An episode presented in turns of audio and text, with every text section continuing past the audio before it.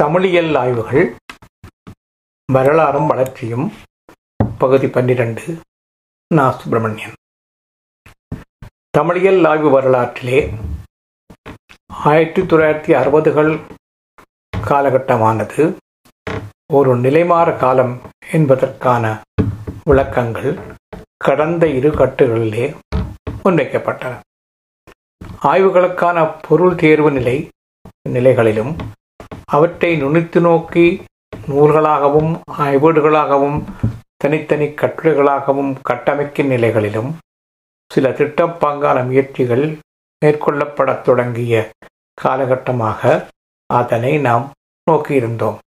குறிப்பாக பண்டைய இலக்கிய பரப்பு மற்றும் பண்பாட்டம்சங்கள் ஆகியவற்றை மட்டும் மையப்படுத்திய நிலையிலிருந்து நவீன இலக்கிய பரப்பை நோக்கியும் ஆய்வுப் பார்வைகள் திரும்பியமை உலகத்தமிழ் என்பதாக நிகழ்ந்த பார்வை விரிவு மற்றும் சமூகவியல் ஒப்பியல் என்ற பெயர்களிலான புதிய போக்குகள் அணுகுமுறைகள் அறிமுகமானவை ஆகியன மேற்படி இரு கட்டுரைகளில் கவனத்துக்கு இட்டு வரப்பட்டன.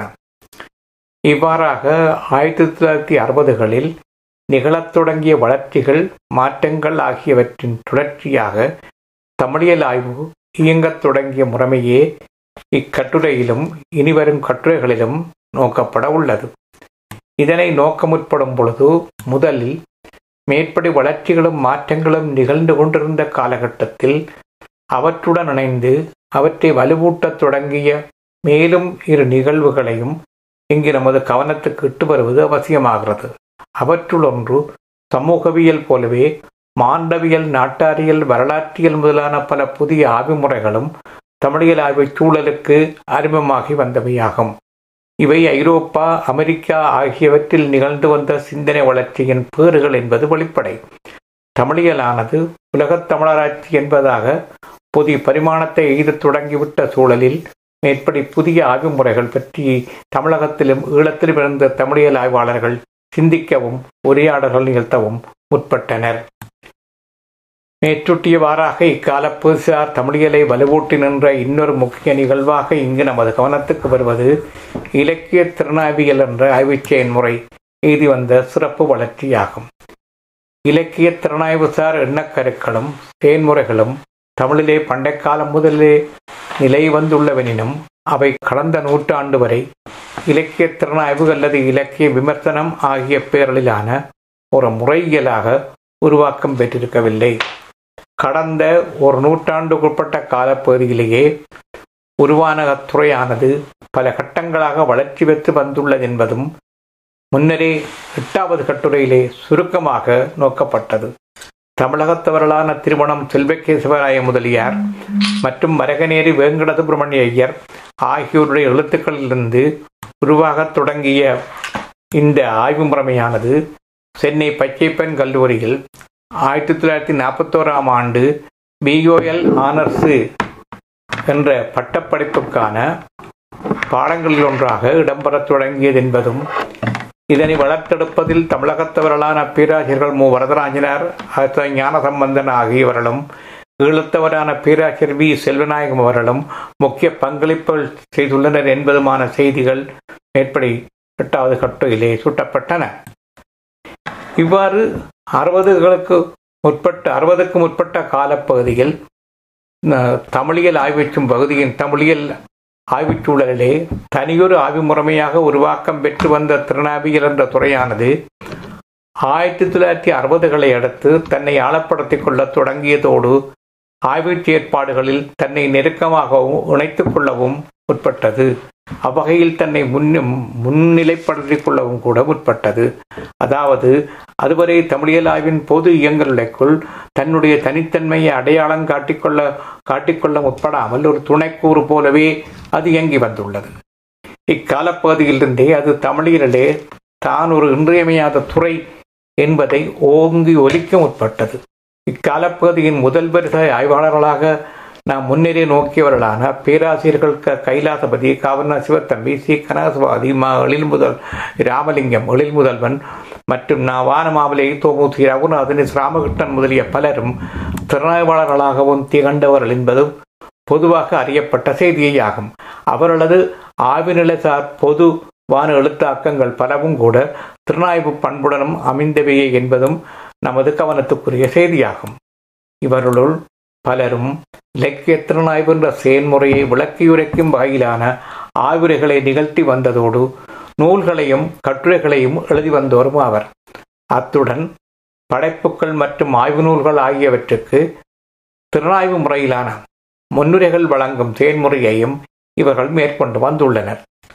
இவ்வாறான முயற்சிகள் குறிப்பாக கைலாசபதி அவர்களின் பங்களிப்பு என்ற வகையிலே இங்கே பதிவு செய்யக்கூடிய ஒன்று அவருடைய இலக்கியமும் திருநாய்வும் என்ற நூலாகும். ஆயிரத்தி தொள்ளாயிரத்தி எழுபத்தோராம் ஆண்டு ஜூன் மாதம் இலங்கை கோப்பாய் ஆசிரிய கலாசாலை அரங்கில் இவரால் நிகழ்த்தப்பட்ட உரைத்தொடரின் நூல் வடிவான வாக்கமானது தமிழின் உயர்கல்விச் சூழல் சார்ந்த இலக்கிய திறனாய்வு என்ற பாடநெறியின் முக்கிய கைநூலாக திகழ்ந்து வருவதென்பது பொதுவாக அறியப்பட்ட செய்தியாகும். மேலும் நோக்கியவாறு தமிழிலே தமிழியலாவில் இலக்கியத்திறனாய்வு என்ற துறையானது முன்னிலை பெறத் தொடங்கியமையை நாம் அவதானிக்கும் போது அத்துறையானது அக்காலம் வரை இயங்கி வந்த முறைமை எத்தகையது என்ற வினா எழுவது இயல்பு. அத்துடன் சமகாலத்தின் புதிதான அறிமுகமான மொழியியல் சமூகவியல் ஒப்பியல் முதலான அறிவுத்துறைகளுடன் நான் தொடர்பில் அது அதாவது இலக்கிய திறனாய்வியல் எய்தி வந்த புதிய பரிமாணங்கள் யாவை என்ற வினாவும் கூட எழுவதும் எழும். இவற்றில் முதலாவது வினாவுக்கான விடை என்ற வகையிலே சில மேலதிக விளக்கங்களை இங்கு முன்வைக்க முற்படுகிறேன். தமிழில் இலக்கிய திறனாவியல் என்ற துறையானது வளர்ந்து வந்த முறைமை பற்றிய சில சுருக்கமான புறநிலையான வரலாற்று குறிப்புகளை மட்டுமே இத்தொடரை இதுவரை ஆங்காங்கே நோக்கி வந்துள்ளோம். அதன் உள்ளார்ந்த வளர்ச்சி நிலைகள் அல்லது திறனாய்வு என்ற செயற்பாட்டு முறை இயங்கி நின்ற நிலை பற்றியும் அவற்றுக்கு பின்பலமாக திகழ்ந்திருக்கக்கூடிய கோட்பாட்டு அம்சங்கள் பற்றியும் நாம் நோக்கி இருக்கவில்லை. எனவே அவை தொடர்பிலான சில குறிப்புகளையும் இங்கே இப்பொழுது பதிவு செய்து கொள்வது வரலாற்று நோக்கில் அவசியமாகிறது. தமிழ் இலக்கிய திறனாவியல் செயல்முறை ஆயிரத்தி தொள்ளாயிரத்தி அறுபதுகள் வரை இயங்கி வந்துள்ள முறைமை ஒரு வரலாற்று பின்புல குறிப்பு. இத்தொடர்பில் இங்கு முதலில் குறிப்பிட வேண்டிய விடயம் மேற்படை காலப்பகுதியில் ஆயிரத்தி தொள்ளாயிரத்தி இருபதுகள் வரையாக முதல் முப்பது ஆண்டு காலப்பகுதியில் இலக்கிய திறனாய்வு செயல்முறை என்பது ஒரு திட்டப்பாங்கான நிலைகளில் பரவலாக மேற்கொள்ளப்பட்டு வந்ததாக கொள்வதற்கு அதாவது திட்டப்பாங்கான நிலையில் பரவலாக மேற்கொள்ளப்பட்டு வந்ததாக கொள்வதற்கில்லை. அந்த அளவுக்கு அது அக்கால இலக்கிய சூழலில் முக்கிய கவனத்தை பெற்றிருக்கவில்லை. குறித்த சில கல்வியாளர்கள் மற்றும் இலக்கியவாதிகள் ஆகியோரின் தன்மார்ப முயற்சிகள் என்ற வகையிலேயே அவை வெளிப்பட்டு வந்துள்ளன. படைப்பாக்கங்கள் பற்றிய பொதுவான மதிப்பீடுகள் மற்றும் நூலாய்வு நூலாய்வுரைகள் முதலான சில செயற்பாங்குகளாக மட்டும் அது தன்னை வெளிப்படுத்திய காலப்பகுதி அது இவ்வாறான எழுத்துச் செயற்பாடுகளுக்கான தொடக்க நிலைகளை பத்தொன்பதாம் நூற்றாண்டின் பிற்பகுதியில் வெளிவந்த சில தமிழ் இதழ்களில் நாம் கண்டுணரலாம். இவ்வாறாக இதழ்களின் ஊடாக வெளிவந்து வெளிப்பட்டு வந்த திறனாய்வு செயன்முறைகள் பின்னர் நூல்களாக கட்டமிதி பெறத் தொடங்கிவிட்ட நிலைகளையும் அக்கால வரலாறு உணர்த்தி நிற்கின்றது. மேற்சுட்டியவாறு இயங்கி வந்த இலக்கிய திறனாய்வுசார் செயற்பாங்குகள் ஆயிரத்தி தொள்ளாயிரத்தி முப்பதுகளிலிருந்தே இலக்கிய தரம் காணும் செயல்முறை என்ற வகையிலான தனி கணிப்பையும் கவனத்தையும் சமகால இலக்கியவாதிகள் பெறத் தொடங்குகின்றன. அந்நிலையில் தரமதிப்பீடுகள் சார்ந்த விவாதங்களுக்குரிய வகையில் தன்னை அது விரிவுபடுத்திக் கொள்ளுகிறது. அத்துடன் மேலத்தைய மரபுகள் சார்ந்த கோட்பாட்டிலே அடையாளங்களையும் அது பெறத் தொடங்குகின்றது. ஆயிரத்தி தொள்ளாயிரத்தி அறுபதுகள் வரையான தமிழின் இலக்கிய திறனாய்வை செயன்முறை தரும் பொதுவான வரலாற்று காட்சி இதுவே. இவ்வாறான இரு கட்டங்களாக நிகழ்ந்த வரலாற்று சில்லறைகளை அவை அடையாளப்படுத்தி நிற்கும் சில முக்கிய தரவுகளே இங்கே கவனத்துக்கு இட்டு வரப்பட உள்ளன. மேற்சுட்டியவாறான முதலாவது கட்டத்துக்குரியதான இதழ்கள்சார் இயங்கு நிலைகள் என்ற வகையிலே பத்தொன்பதாம் நூற்றாண்டின் பிற்பகுதியில் வெளிவந்த விவேக் சிந்தாமணி சித்தாந்த தீபிகை ஞானபூதனி மற்றும் பிரபுத்த பாரத என்ற ஆங்கில இதழ் ஆகியவற்றின் சில பதிவுகள் தொடர்பான செய்திகள் இங்கு கவனத்தில் கொள்ளப்பட வேண்டிய முக்கியத்துவமுடையனவாகும். அக்காலகட்டத்தின் முக்கிய தமிழ் இதழ் ஒன்றான விவேக சிந்தாமணி நவீன இலக்கியத்துக்கான முக்கிய களங்களில் ஒன்றாகவும் திகழ்ந்த சிறப்புடையதாகும். ஆரம்பகால தமிழ் நாவல்களில் முக்கியமான ஒன்றாக அழைப்பு பெற்றுள்ள பி. ஆர். ராஜமையரின் கவலாம்பா சரித்திரம் இவ்விதழில் ஆயிரத்தி எண்ணூற்றி தொண்ணூற்றி மூன்று பிப்ரவரி முதல் தொடராக வெளிவந்தது என்பது இங்கே குறிப்பிட வேண்டிய முக்கிய தகவலாகும்.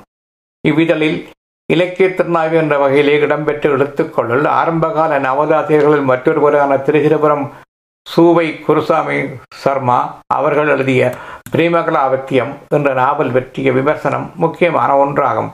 ஆயிரத்தி எண்ணூற்றி தொண்ணூற்றி நாலில் விவேக சிந்தாமணியின் இரு இதழ்களில் இது தொடராக வெளியிடப்பட்டது. மேற்றுட்டிய ராஜமையர் அவர்கள் ஆயிரத்தி எண்ணூற்றி தொன்னூற்றுகளில் இவ்விதழிலே சீதை என்ற தலைப்பிலான ஒரு தொடர் சித்திரம் எழுதியுள்ளார். இது கம்பராமாயணத்தின் சீதை பற்றிய விமர்சனமாக அமைந்ததாகும். மேற்படி ராம ராஜமையரை ஆசிரியர் ஆசிரியராக கொண்டு கொண்டிருந்த பிரபுத்த பாரத என்ற ஆங்கில இதழில் ஆயிரத்தி எண்ணூற்றி தொன்னூற்றி ஏழு மார்ச் வெளியீட்டில் அவரின் கமலம்பா சரித்திரம் பற்றியும் ஆயிரத்தி எண்ணூற்றி தொன்னூற்றி எட்டு மார்ச் இதழில் மாதவையரின் பத்மாவது சரித்திரம் முதலாம் பாகம் பற்றியும் மதிப்புரைகள் வெளிவந்துள்ளன. இவ்வாறான விவேக சிந்தாமணி மற்றும் பிரபுத்த பாரத ஆகியவற்றின் திறனாய்வுசார் எழுத்துக்கள் பற்றிய தகவலை கேகோ சுந்தரராஜன் சிட்டி அதாவது மற்றும் சோ சிவா சுந்தரம் ஆகியோர் இணைந்தெழுதிய தமிழ் நாவல் நூற்றாண்டு வரலாறும் வளர்ச்சியும் என்ற நூலிலே முறையே இருபத்தாறு முப்பத்தொன்பது மற்றும் முப்பத்தி ரெண்டாம் பக்கங்களில் இடம்பெற்றுள்ள அடிக்குறிப்புகள் ஊடாகவே நமக்கு கிடைத்தனவாகும். மேற்படி எழுத்துக்கள் நேரடியாக நமது பார்வைக்கு கிடைக்காத நிலையில் அவற்றின் நிகழ்வுகள் பற்றிய கணிப்புகளை இங்கே முன்வைப்பது சாத்தியமில்லை. ஞானபோதனிதழின் ஆயிரத்தி எண்ணூற்றி தொண்ணூற்றெட்டு எண்ணூற்றி தொண்ணூற்றி ஒன்பது காலப்பகுதியில் வெளியீடுகளில் பி. ஏ. பிரணகா பிரணதார்த்திகர சிவ ஐயர் என்பார். சிலப்பதிகார வாராட்சி என்ற தலைப்பில் எட்டு கட்டுகள் எழுதியுள்ளார்.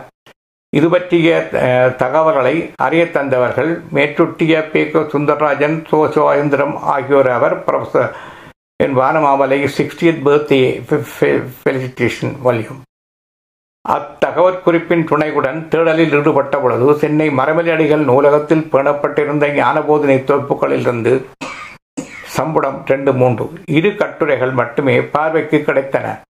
சம்புடம் என்பது புத்தக பகுதி என பொருள்படுவது. இவற்றுள் ஒன்று தொடக்க கட்டுரையாகும். தொடரிலக்கம் இடம்பெறாமையால் மற்றது எத்தகையாவது கட்டுரை என்பது தெரிந்து கொள்ள முடியவில்லை.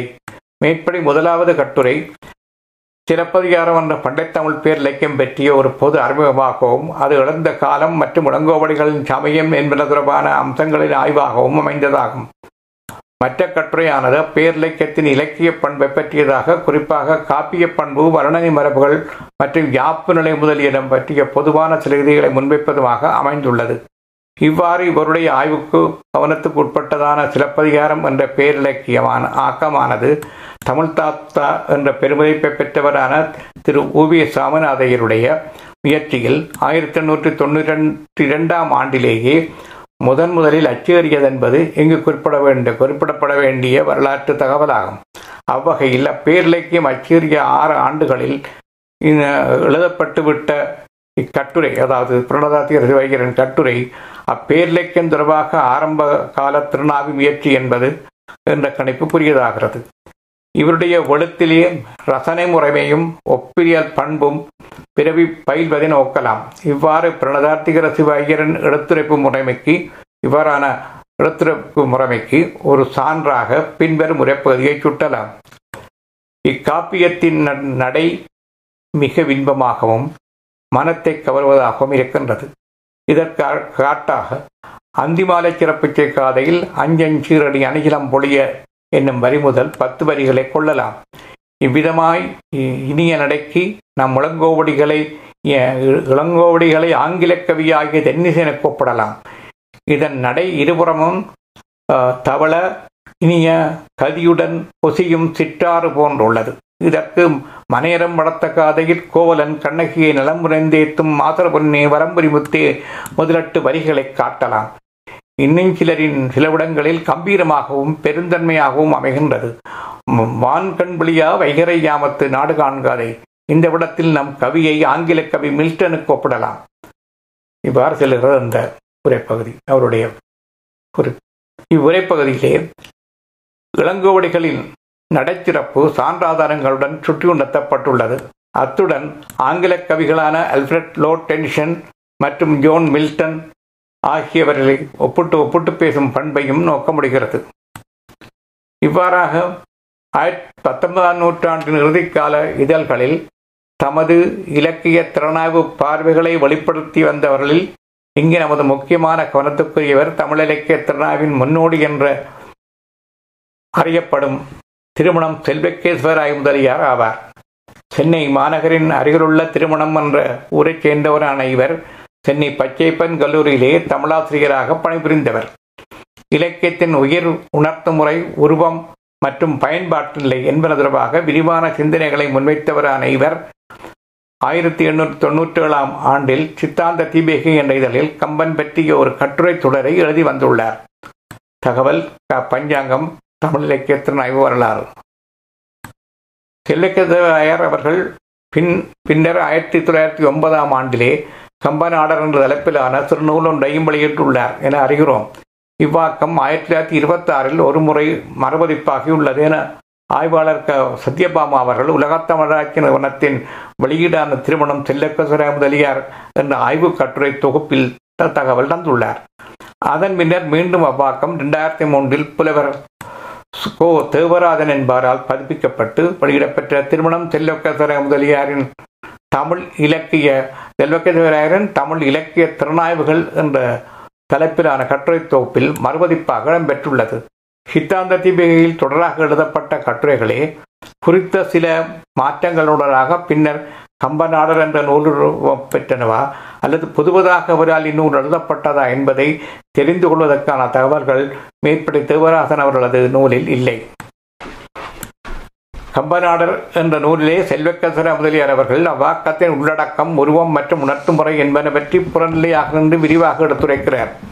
ஒரு பேரிலக்கியம் அதாவது காவியம் எவ்வாறு திருவண்ணாமலையில் அணுகப்பட வேண்டும் என்பதை அவர் ஓரளவாவது உணர்ந்திருந்தார் என்பதை அவரது முயற்சி உணர்த்தினுகிறது. கம்பராமாயணத்தின் கதையம்சம் கம்பரின் படைப்புகளுக்கமைவான உணர்வுந்துதல்கள் ஆகியவற்றை நல்கிய பண்டைய இலக்கிய சான்றுகளை அவர் ஆங்காங்கே எடுத்துக்காட்டி விளக்கிச் செல்கிறார். அவரின் இச்சேற்பாட்டிலே குறிப்பாக வடமொழியின் மூலகாவியான வால்மீகி மூல காவியமான வால்மீகி ராமாயணம் தமிழின் சங்கப்பாடல்கள் திருக்குறள் திவ்யப்பிரபந்த பாசுரங்கள் மற்றும் சீவக சிந்தாமணி முதலிய ஆக்கங்கள் கவனத்தில் கொள்ளப்பட்டுள்ளன. அவற்றின் சான்றுகள் கம்பகாவியத்துடன் பொருத்தி காட்டப்பட்டுள்ளன. இவ்வகையில் ஒப்பியல் அணுகுமுறையும் அவர் புலப்படுத்தியுள்ளார். இவ்வாறு செல்வக்கதராயனர் அவர்கள் கம்பரை முன்னிறுத்தி தொடக்கி வைத்த மேற்படி திருநாவியல் சார் செயல்முறையானது இன்னொரு கட்டத்துக்கு வளர்த்தெடுத்தவர் வாவிய ஐயர் அவர்கள். இவர் ஆயிரத்தி தொள்ளாயிரத்தி இருபத்தொன்றில் எழுதிய ஸ்டடி ஆஃப் கம்பன் என்ற தலைப்பிலான ஆங்கில கட்டுரை தொடர் பற்றி முன்னைய கட்டுரைகளிலே நோக்கி இருந்தோம். அவ்வாக்கமானது ஐரோப்பிய மரபின் ஆர்கிடெக்டோனிக்ஸ் எனப்படும் காப்பிய கட்டுமானம் என்ற இலக்கிய கொள்கையை முன்னிறுத்திய ஒப்பியல் நோக்கிலான செயல்முறை என்பதும் அங்கு நோக்கப்பட்டது. இவ்வாங்கில ஆக்கத்தை தழுவி அவரே தமிழில் எழுதிய கம்பராமாயண ரசனை என்ற கட்டுரை தொடரானது பின்னாளில் நூலுருவம் பெற்றது. மேற்படி பாபி செய்கிறவர்களின் திறனாய்வு பார்வையின் சிறப்பம்சம் என இங்கு குறிப்பிட வேண்டியது ஐரோப்பிய இலக்கிய கோட்பாடொன்றுடன் தமிழ தமிழக இந்திய மரபுசார் கோட்பாடொன்றை இணைத்து நோக்கியமையாகும். ஐரோப்பிய மரபு சார்ந்ததான இந்த ஆர்கிடெக்டோனிக்ஸ் என்ற கருத்தோட்டத்தை அவர் இந்திய மரபின் பாவிகவனியாக இனங்காண்கிறார். பாவிகம் என்பது சமூக பொதுவான மற்றும் உலகு தழுவிய உயர்நிலை அறம்சார் சிந்தனை தளம் என கொள்ளும் அவர் அதுவே காவிய ஆக்கங்களுக்கு அடிப்படையானதென காண்கிறார். இவ்வாறான அடித்தளம் தத்தையவர் அவர்